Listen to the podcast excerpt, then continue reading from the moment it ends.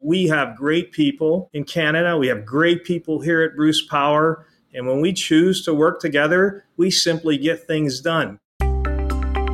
Welcome to Speaking of Business conversations with Canadian innovators, entrepreneurs, and business leaders. I'm Goldy Hyder, President and CEO of the Business Council of Canada. What was your most memorable summer job? What did you learn from it? For me, it was a job I landed in 1985 with Agriculture Canada in Calgary. I learned a lot about how government works, and it inspired me to be engaged in public service. For Mike Rencheck, his summer job sparked a lifelong career in the energy industry.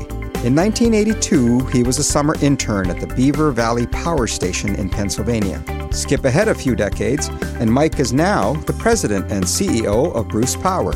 The nuclear plant on the shores of Lake Huron produces a whopping 30% of Ontario's electricity. For context, that's half of all of Ontario's nuclear power.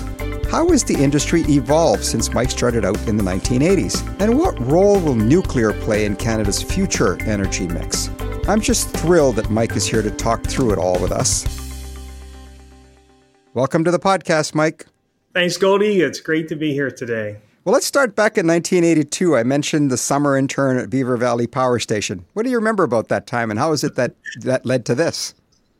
Oh, that's four decades ago. Can you even remember back to 1982? I forgot what I had for lunch, if that helps. oh, geez. Yeah, no, it was a summer job, and uh, you know, at that time, the steel mills in Western Pennsylvania were all closing. So, finding a place to work and finding a good summer job uh, brought me to Beaver Valley Power Station, Duquesne Light Company and it was a great summer job. Uh, at the time, we were building Beaver Valley Unit 2, and Unit 1 was just in operation. It was an exciting time to be in the industry. Did you think that this would lead to where you got to at that point in time? You know, at that point in time, I was still in college, really wondering what those next steps might look like as you graduate. But the turn of events that happened in Pittsburgh at that time was really ominous. The entire steel industry shut down between 1982 and 1983. And as a result of that, I found my family uh, really unemployed.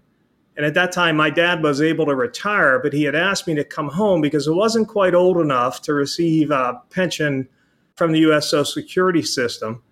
So I ended up coming back home and then rejoining Beaver Valley at that time to help support the family but it was one of those things like uh, as a young engineer at that time you know computers were just getting started so the allure of going out and doing things digital was there but i knew i had to come home. And that really launched my career. As i really joined the workforce from that summer job it really opened my eyes up to what was possible in nuclear energy. Mike i can't help but notice you're not wearing a bruce power lapel pin but you have a very prominent orange shirt pin that you're wearing. Tell me about that I wear an orange shirt every day since we found out about the residential schools. It's a commitment that we've had here locally that the next 50 years don't have to be like the last 50 years. And as we look forward, it very symbolic of nuclear energy as well and energy as a whole. These next 50 years, we can make a difference. We can change through a clean energy transition. They don't have to look like the last 50 years. So I find a lot of symbolism in that. And looking forward, we want to make the world better. We want to do better things here at Bruce Power, and I think it's very fitting for what we're what we're working on and working to accomplish. Yeah, that's terrific. Great leadership, Mike. One of the things, of course, that you know when I talk to C-suites across the country, that's the big issue. Uh, there's so many, it seems like, but talent continues to be high on the list of things that the C suite continues to focus in on. And we just mentioned Indigenous, youngest population in the country, 50% below the age of 25. How are you doing in terms of recruiting from there? But more broadly, how are you managing talent? For us, we have a purpose. We're making a difference and we communicate that message. In other words, we're providing clean energy to Ontario. We also provide medical isotopes that save lives every day. I think it's that purpose of protecting the environment, building strong communities, securing the future is really an attraction for us, Goldy. You know, over the last few years, we've had about a thousand open positions. We've had upwards of 30,000 applications for those positions. Think about that 30,000. What we look at is we want people to be here that have a positive attitude, are capable of learning, action oriented, uh, bias for action, working to get things done in a safe and orderly manner.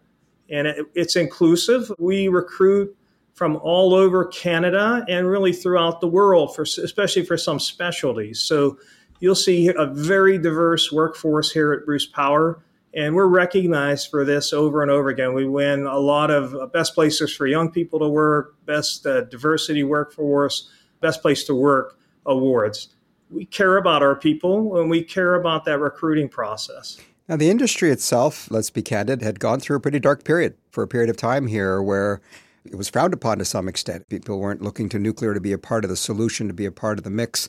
But it sure seems to be making a comeback and a really strong comeback. Our own prime minister has acknowledged that while he, as an environmentalist, he was opposed to nuclear, he certainly now feels it needs to be a part of the mix to get to net zero. How are you feeling about the industry itself right now? Finally, folks are realizing that if we're going to have a clean energy future, nuclear has to be part of that equation. Uh, when you look around the world right now, the move towards intermittent resources really has caused a lot of grid integration issues with reliability, resiliency. But that combination of intermittent resources with a, a clean energy baseload like nuclear or hydro, you see that stabilize out and really provide that sense of energy security for citizens. So I, I think as we look forward, countries and regional locations will use the resources that they have available but I think you'll see nuclear being more and more part of that mix just from an energy security perspective. Well, certainly here in Ontario, where you and I both are, you know, we're like 30% of Ontario's electricity that I mentioned. Just how big is this operation and where is it going? And that number may be even growing. Yeah, it is. It is. So here in Ontario, 60% of the electricity is provided by nuclear, about 25% by hydro. And then we have about 8% wind and solar backed up by natural gas and then some biomass. So the grid here in Ontario is very clean. It's about 94% carbon free. So we are a model for the world in terms of how to decarbonize the electric sector. In fact, you can plug in anywhere in Ontario's grid and you're getting uh, effectively CO2 free energy. Deep decarbonization, as an example, is believed to be below 50 grams equivalent of CO2 per kilowatt hour. Here in Ontario, we're about 35 grams total. And as a whole, Canada has a very clean electric sector already. So we're well ahead of the curve. And then here at Bruce Power, we're running Canada's largest private sector infrastructure program in renewing six of our reactors as we're doing that, we're also going through a power upgrade process. So when we started, we were about 6,300 megawatts. Today, we're 6,550 megawatts. And by the time we're finished in 2030, we'll be over 7,000 megawatts as a site. So effectively, we're adding another reactor to the site as we're going through our life extension. Now, I know uh, you mentioned expansion. You're looking at expansion and continuing to try and bring about that clean energy. What are some of the considerations that are going into that? Because certainly, you know, you read the news, it's hard to build things in this country. Or how are you overcoming some of those challenges? Yeah, that's a really good question. Here in Tiverton, Ontario, it's eight reactors. Nuclear has been part of the community here since 1968 when the original Douglas Point reactor was built. So, as a site and as a, a, community or a province, we're very used to nuclear energy being available here and supplying our grid. As part of that, as we look towards the energy transition, we know here in, in Ontario, as a result of our ISO study, we'll be needing another 88,000 megawatts by 2050 to fully decarbonize the grid and other industries in the province that paves the way for new nuclear. As part of that study, the ISO is predicting we'll need about 18,000 megawatts of additional capacity. And this summer, the province of Ontario has asked Bruce Power to consider looking at adding an additional 4,800 megawatts of electricity here at the site. So, what's in the way of that? Well, we have to go through an impact assessment process at the federal level and different permitting. I would argue if there's ever a, a, better place to build a nuclear plant, it's at this site. It's likely one of the most studied piece of properties in Canada. Has and we've been doing nuclear here since 1968, so it's not something new. So we're working with the Impact Assessment Organization and a Canadian Nuclear Safety Commission to look at how we might have a tailored process that would take credit for all those studies and all those reviews that have been done over the decades and most recently completed in 2022 to help streamline a process for permitting and really start to demonstrate Canada's leadership in nuclear worldwide. So, as we are building here at the site or looking to build here at the site, our partners in Ontario, Ontario Power Generation, they're building a small modular reactor down at the Darlington site. And also, as part of the announcements this summer, they've expanded from one small modular reactor to four. So, I think collectively we have a good step up on the world to be able to process this, and we really need to begin to move the ball forward. Well, a number of things you've said there I want to pick up on. So let's start first with sort of the best practices, if you will, the comparisons. You obviously would be aware of how other countries are doing with nuclear, how long it takes to get their facilities up and running. How are we doing in Canada in terms of the permitting piece? Are we competitive or, or we got work to do? We have some work to do. You know, as I look at the new process, the original view that it would take seven years to permit our site here at Bruce Power to be able to put a reactor on it. But working with the Impact Assessment Organization and the CNSC, we're thinking we can get that down to about two, two and a half years. And we're working our way through that now with both of the agencies. And there's great cooperation here and great leadership uh, in the impact assessment and CNSC to cause that to happen. But as you know, until we get pen to paper and really start to document and set those principles in motion, things can run awry. So great work. We got a lot of work to do in that space, and we're looking forward to getting through that in a timely and effective manner. And ultimately, it you know kind of trickles down, right? Not only does it help the consumer, reliable, clean energy, it helps the environment at the same time in terms of trickling up. You would think there's a win-win here for everybody. Oh, it's a win-win-win. Creates great jobs, a great economy, protects the environment, and builds communities. Terrific. When you look at what we're doing just with our life extension program as an economic development platform, we're effectively influencing three counties and seeing a rebirth in rural Ontario of an area that really faced a major decline as a result of the uh, industrial recession in the late 2000s there 2009 timeframe 2008 timeframe. Now as you know canadian industry is really leading the world on the green transition. We know that it's going to take a lot of innovation. Members are working on things like carbon capture, on hydrogen. And I must say, I am a salesman for SMRs around the world, you'll be happy to know.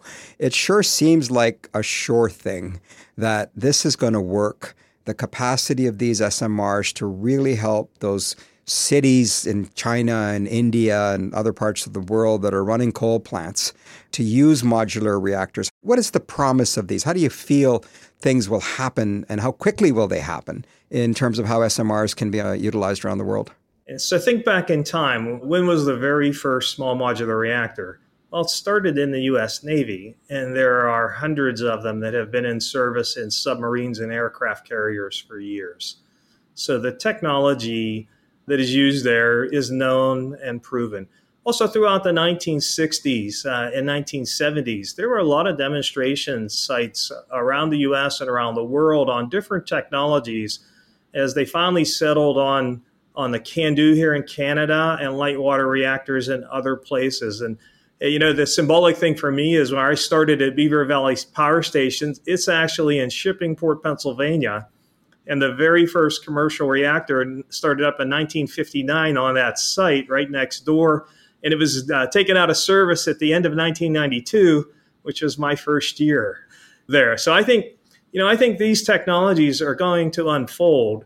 It's going to take some patience. We're going to have to continue on with the demonstration projects that are being built throughout the world. And you're seeing that happen globally. And then here in Canada, OPG is, is building a small modular reactor, the GE BWRX 300. Uh, it'll pave the way for use here in Canada, but in partnership with other countries around the world, really open the doors to widespread adoption. Now, what I know about SMRs, I know from you, my friend, because I remember you telling me the difference between the current size ones, which are like 1600 or something like that. These modular ones are more in the 500 range. And then there's these personal nuclear reactors as well. And when you think about nuclear, the issues of safety, use of water, and management of waste come up. How can SMRs be a game changer with those issues? Yeah, first of all, I think the existing reactor fleet fits all those conditions today. I think with the small modular reactor, what it changes for us is the ability to place those reactors in different locations. And for countries who don't have large grids, to be able to enter the nuclear technology space and have a reliable source and a dependable source of energy there to supplement other sources that they have. I think that scalability now in nuclear, seeing going from very small, maybe the size of, of small batteries to small modular reactors, a few hundred megawatts, to the large reactors, really create that portfolio of generation sources that can be placed now around the world depending on the needs. For example, you'll see France continue to use large reactors because of the population density in those areas. Uh, UK is building Hinkley Point and considering other locations, and the French have announced further additions. You've just seen Finland put online a reactor, and the United Arab Emirates put on four large reactors. You've also seen the advent of small modular reactors begin here in Ontario. You have the Tennessee Valley Authority in the U.S. pursuing that as well, and then a number of demonstration projects underway. And it seems like every day you pick up the paper, there's a new MOU signed and another announcement for different countries considering to move forward with small modular reactors and large reactors. Now, despite this push here and the acknowledgement, really, by even the environmentalists that um, the energy mix is going to require nuclear to truly decarbonize, there are still those who are unconvinced. And part of their argument is their concerns about nuclear waste and their concerns about nuclear accidents. What happens to the waste? How, what response do you have to these critics? I've heard that for about 40 years, as long as I've been in the industry. I would look at it this way it's the only industry that captures its waste and contains it. I can't think of another industry that is responsible for the waste that it produces in that manner. And as an example, you know, our Bruce power units were brought online in the 1970s and 1980s and 1990s. That amount of electricity for Ontario that has been there all those years, the amount of waste produced fits in an area less than the size of a football field and is contained in canisters in pristinely clean buildings. It hasn't gone anywhere. It isn't going anywhere, right? So it's completely contained you know, you look at other industries in this aspect, they get a free pass on this. They just simply get to put their waste out into the environment. So the Bruce A units were historically closed in the late 90s. When the Bruce A units were restored here in Ontario, we were able to phase out coal.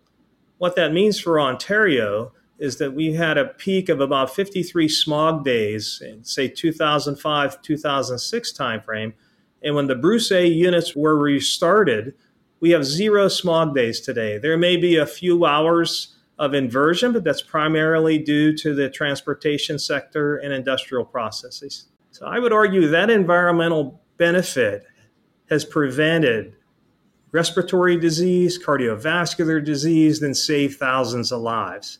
We have a way of maintaining and storing the waste. In France, they actually recycle and reuse it. So it's more of a political will. And I would say there's a lot of misinformation outstanding around nuclear waste. It's simply years ago, the industry just didn't do a good job talking about it. But today, you see younger people now taking this mantle forward, explaining these myths and misinformation. And in fact, recently there was an environmental activist calling out Greenpeace, saying this this anti nuclear is old fashioned and out of date. We really need to progress forward if we're going to have a clean energy transition and have abundant energy that's reliable, clean, and affordable. That's great to hear. I mean, you've had a chance to, with your explanation here, sort of clean up those misperceptions, if you will. One of the other things about nuclear that, again, got some attention some time ago um, up in uh, AECL and others was around medical isotopes. You're also involved um, with medical isotopes. You're not just producing energy. Tell me a little bit about that. What do you do? We're more than involved. We're a superpower in the production of medical isotopes here in Canada. And Bruce Power is one of the largest producers in the world. We make, as an example, cobalt 60 which is used for sterilization. The amount of cobalt 60 we make, we send to Nordion. We sterilize about 40% of all the once use medical devices worldwide. So during the pandemic, when you think about all the medical equipment that was being used, there's a 40% chance that that was sterilized by a cobalt isotope that we make here in Tiverton, Ontario, and it's processed by Nordion and, and provided by Canada. So Canada has been a major player for a long time and continues to be a major player in medical isotopes for sterilization. But we also make medical isotopes that help save lives through cancer treatments. We make cobalt 60 and another form that's used to power the gamma knife for brain tumor treatments. Sometimes these things hit personally home. I'm sure many of us know someone who has had cancer before and here in my family, we have a relative that has a brain tumor and just found out that she'll be using the gamma knife for uh, follow up treatments. So, knowing that we're providing the isotopes that will help cure her is personal. We've also put a new production system in place now that enables us to make medical isotopes while we're in operation all the time. It's the first commercial system like that. And uh, the first isotope we'll make is lutetium 177 which is a prostate cancer treatment. That element is being put in cancer treatments now and being broadly used around the world. And it's in a new area called theranostics that's being developed. Dr. Rebecca Wong in the Prince Margaret Hospital here in Toronto is doing a lot of research on using lutetium as a full body cancer treatment. In other words, she's using it in a process called theranostics, where she is doing diagnosis and treatment at the same time. And she started small. Now she has a whole department on this. And she'll show radiographs of a torso full of cancer. And then after treatments with lutetium, it's effectively gone. And it's like every time I see that, it sends chills up my spine. But the important part for Bruce Power is with our very first production run of this system, we were able to make more lutetium 177 than was made everywhere else in that world to that point in time for the yeah. year. Now we can do that every week and a half. So the scale of that means that this drug can become widely available for widespread use. And we see the pharmaceutical companies now gearing up to be able to provide that. That's terrific. What a great story for Canada and for people who suffer from cancer and need the treatments. Um, we talked a little bit earlier about uh, the importance of Indigenous reconciliation. You have a partner uh, in the medical isotopes business. Tell us who that is and why they're there. Yeah, it's exciting. Uh, we call our joint venture Gamzook'aamin and and our partner is the Saugeen Ojibwa Nation. And uh, what it means is we fight the disease together. So it's been a way for us to be able to create both alignment uh, with the indigenous communities, but at the same time, a business venture that provides an income stream back to the community. So it's a great partnership. And it's also a great partnership with the government in that the Saugeen Ojibwa Nation received a grant from the federal government for their portion of the investment. So it really is a win win win. And we're looking at expanding that partnership. Actually, in the process now of expanding these production systems, both for cobalt and for Lutetium 177 and our partnership with the Saugeen Ojibwa Nation in the production of lutetium. I want to talk a little bit about your own journey. You know, you, mentioned you started off in the U.S., you worked there, you worked in France, and you were in Paris uh, right up until 2016, and then you moved to Bruce County on the shores of Lake Huron, which, for those who've seen it, is a very, very pristine, beautiful part of our country and, of our province. How was it though from moving from you know Pennsylvania to Paris to Bruce County? Well, we grew up in a small town, my wife and I. So moving to Bruce County was it's kind of like coming home, right? Really, and in fact, so much so that we became Canadian citizens in 2021. But it was a great career that led me really through many states throughout the U.S. and then to Paris. Quite the experience working in a big city like Paris, just a beautiful city.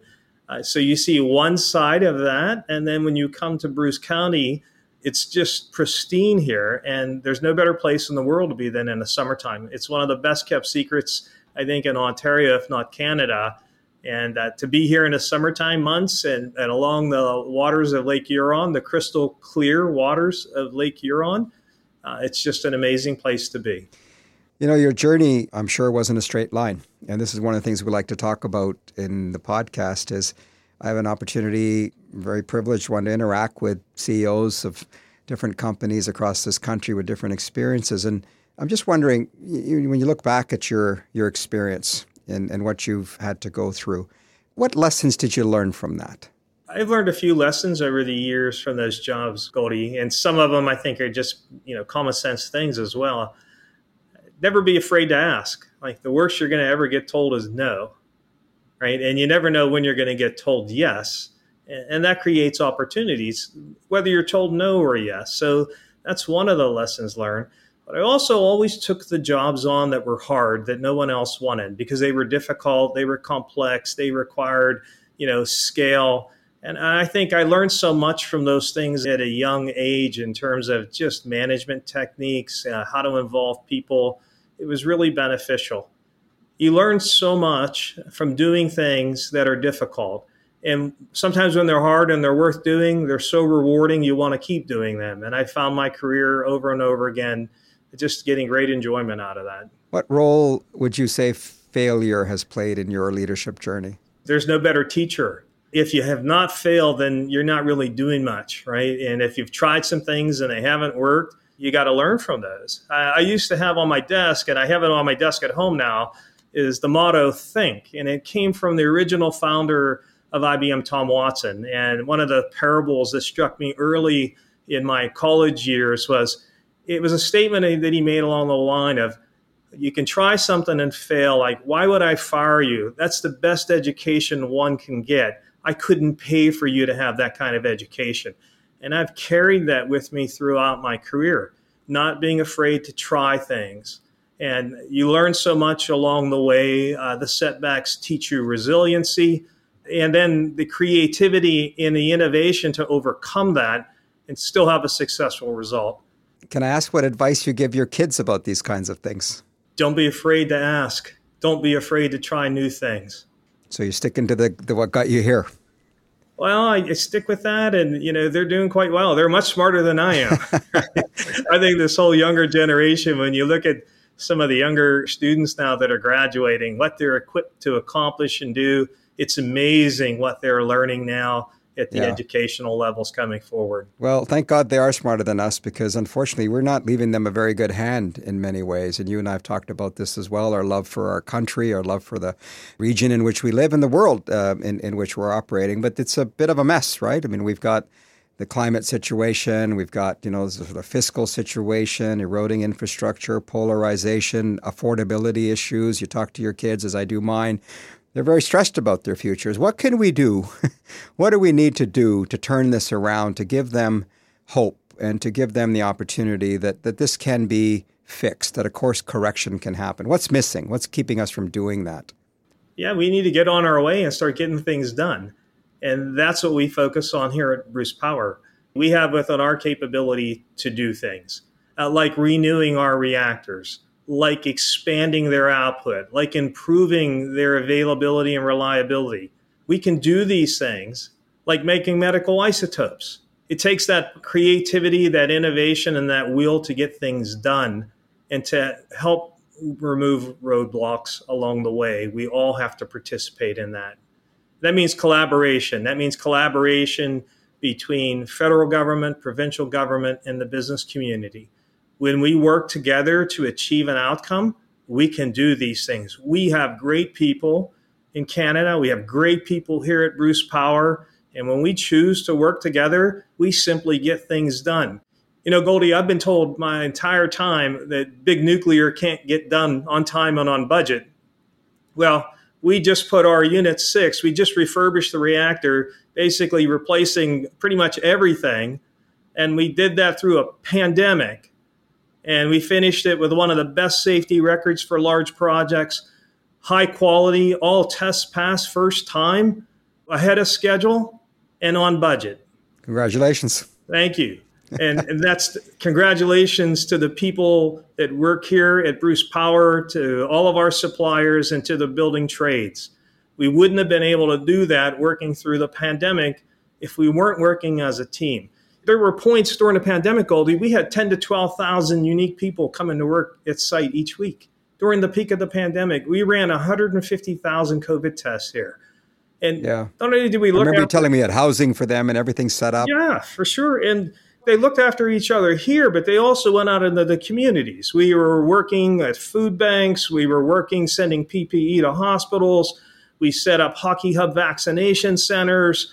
Like so, it wasn't just here. We were helping the communities that surround us, and we were also helping the province through this process. So, like many companies stepped up, we've shown through this when we work together, we can get things done you have a lot of humility and you didn't mention this, but I want to say it. But I also know that those teams work because there's a leader and leadership matters. And I want to talk about Canada if I can. My purpose, and I'm going to end with this because you mentioned you've gained your Canadian citizenship, you and your wife. So, uh, welcome to Canada. welcome to being Canadian. And part of what we like to do is navel gaze and trying to think about you know, where are we in this big scheme of things? How are we doing? How do we stack up? You know, what do you see here? You came from a country, you know, from the United States, the kind of get her done attitude country. What do you think we need to be doing in Canada in terms of setting this growth prospects for this country, the trajectory of this country to really lead in the world? Well, Canada has a get her done type attitude too. We just need to unleash that we need to let people get about doing what they're good at, making it easy. For example, easy to get a permit here to build new nuclear, easy to be able to create business, and let our people do the things that they're good at doing. And when we do that, we'll get great results. And I think that's the role of government. We have to help businesses, we have to help people, and we've got to make it easier to get some of the things done that we need to do. That's uh, sage advice, my friend. Thank you for doing this. I really appreciate it. It's great to see you and great to hear your wisdom being shared with our listeners. Thanks, Goldy. It's been a pleasure to be here. I'm just so bullish on what we can accomplish. Like I said, we've got great people here at Bruce Power. We've got great people in Canada. Our industry is looking to lead the way in a clean energy transition. Our partners at OPG are putting their refurbishments in on time and on budget. We're doing that. Let's get on with the next steps and really make a difference in the world. Get it done, as we said. Get it done. Excellent. Thanks, Mike. Appreciate it. Okay, Goldy. Take care. Mike Rencheck is the president and CEO of Bruce Power. If you've been enjoying our Speaking of Business conversations with innovators, leaders, and entrepreneurs, why not subscribe to our podcast? Search for Speaking of Business wherever you get your podcasts or simply go to our website at thebusinesscouncil.ca. Yes, that's thebusinesscouncil.ca. Until next time, I'm Goldy Hyder. Thanks for joining us.